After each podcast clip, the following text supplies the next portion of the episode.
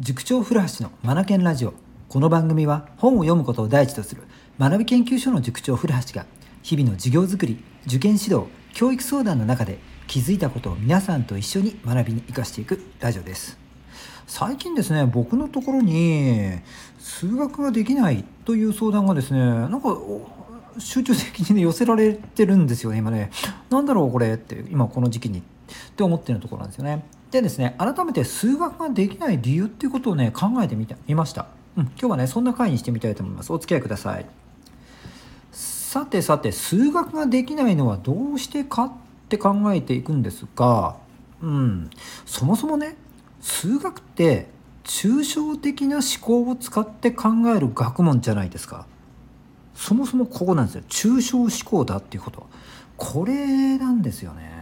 抽象思考って何かっていうとあの数字とか量。数量の概念。簡単に言うと2525は多いな。3といったら3ってどれぐらいの数量のことなのか。とか1メートルといったらどれぐらいの長さを示すのか。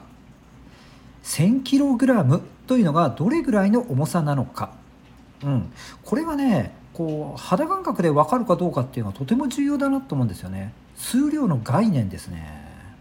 うん。抽象でしょ？うん。これこれこれこれ。うん。それから例えというのも求められるんですね。抽象的な思考。うん。今日食べた朝ごはん。うん。えーとまあいろいろいろいろねあの食卓に並んでいたとしましょうか。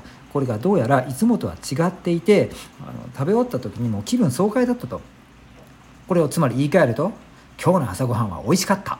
とかね、うん、今日の朝ごはんは新しいメニューだった。と言い換えられるわけじゃないですか。これこれが例えですよね。うん。抽象と具体の話になってきますが三角形をイメージしてくださいね。上に行けば行くほどとんがってるところが抽象だとしましょう。下の下に行けば行くほど底辺の方に向かっていけば行くほど具体だとしましょうか。抽象と具体。この抽象化させていくっていうのは上の三角形のとんがってる方に向かっていくっていうようなことなんですよね。だから高い次元への例えこれができるかどうかっていうのが数学の抽象的思考なんですよね。うん。これなんですよ。そもそも抽象的思考を使って考える学問だ。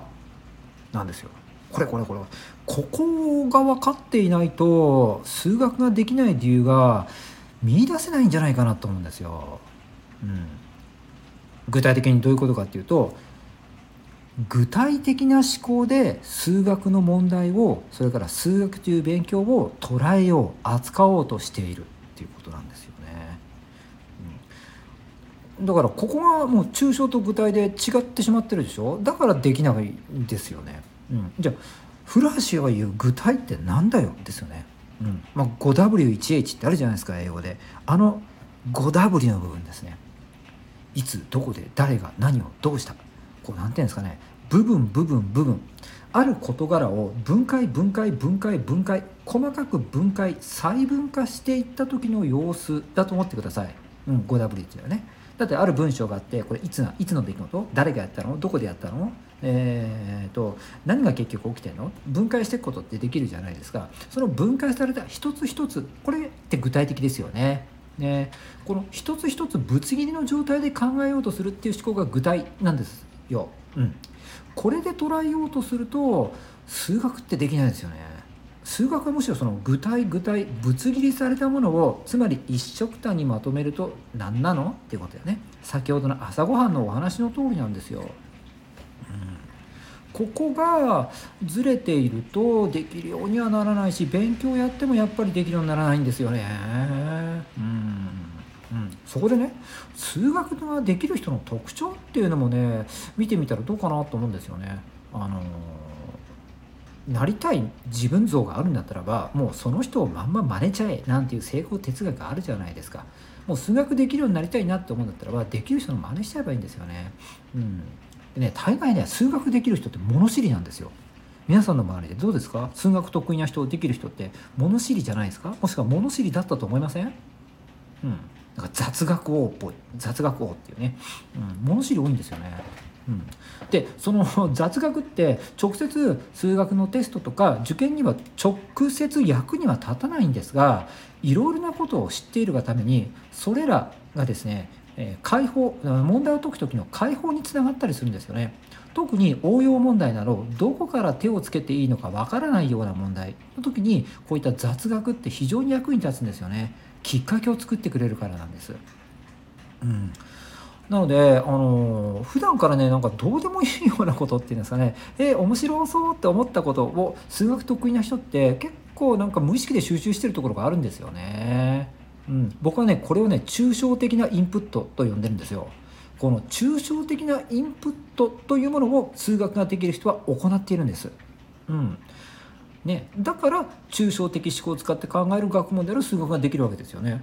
理にかなってるでしょ？抽象だから抽象っていうことでここだと思うんですよね。うん、だから数学ができるようになるには抽象的思考のトレーニングを積むのが手っ取り早いですよね。まあ、繰り返しますが抽象的なインプットこれ日常的に行いたいですよね。うんでここで大概また具体的に何やったらいいのみたいな話になるんですよね数学得意じゃない人は。うん、で、えー、っと何やったらいいかっていうと映画を見たりとか本を読んだりっていうことになるんですよね。できたら多ジャンルですよね。分野限定しない方がいいんです。歴史が好きなのに歴史が好きなんだけど歴史ものに限らず恋愛系とか経済とかアートとかスポーツとかね。もういろんなジャンルにうんと触手を向けて見たり読んだりするべきなんですよね。こんな中で「へえ」とか「ほう」とか思ったことがですね蓄積されていくんです。頭の中にね。これらが抽象的なインプット、うん、直接テストや受験には役立たないんだけどもどっか国家で問題を解く時のヒントになっていくっていうこと。これなんですよね。これがねあの対策ですよ。うん。ということでですね今日は数学ができないのはなぜということに関して深掘りをしてみました。実は言うとねまだね対策あるんですよ。問いを立てるとかね。うん。抽象できる人ってこうやってるんですよね。なんでこれこうなんの？とかね。うん。となんでだろう？とかね。一人でつぶやいてこれ一人でつぶやいたりとか言葉に発しなくても頭の中で考えたりとか日常的にやってるとこあるんですよね、うん、よくぼーっとする人で数学できる人多いじゃないですか。あれなんか頭の中でいろいろ考えてるみたいですね。うんはい。まあ、これはまたいずれ何かの機会の時にお話ししてみたいなと思います。はい、今日は数学ができないのはなぜなんだろうっていうことで抽象的思考を使って考える学問だから抽象的なトレーニングを日常的にやらないとそれはできるようにならないよねというお話をさせていただきました。皆さんの参考になればなと思います。Read more, learn more, change the group 素敵な一冊を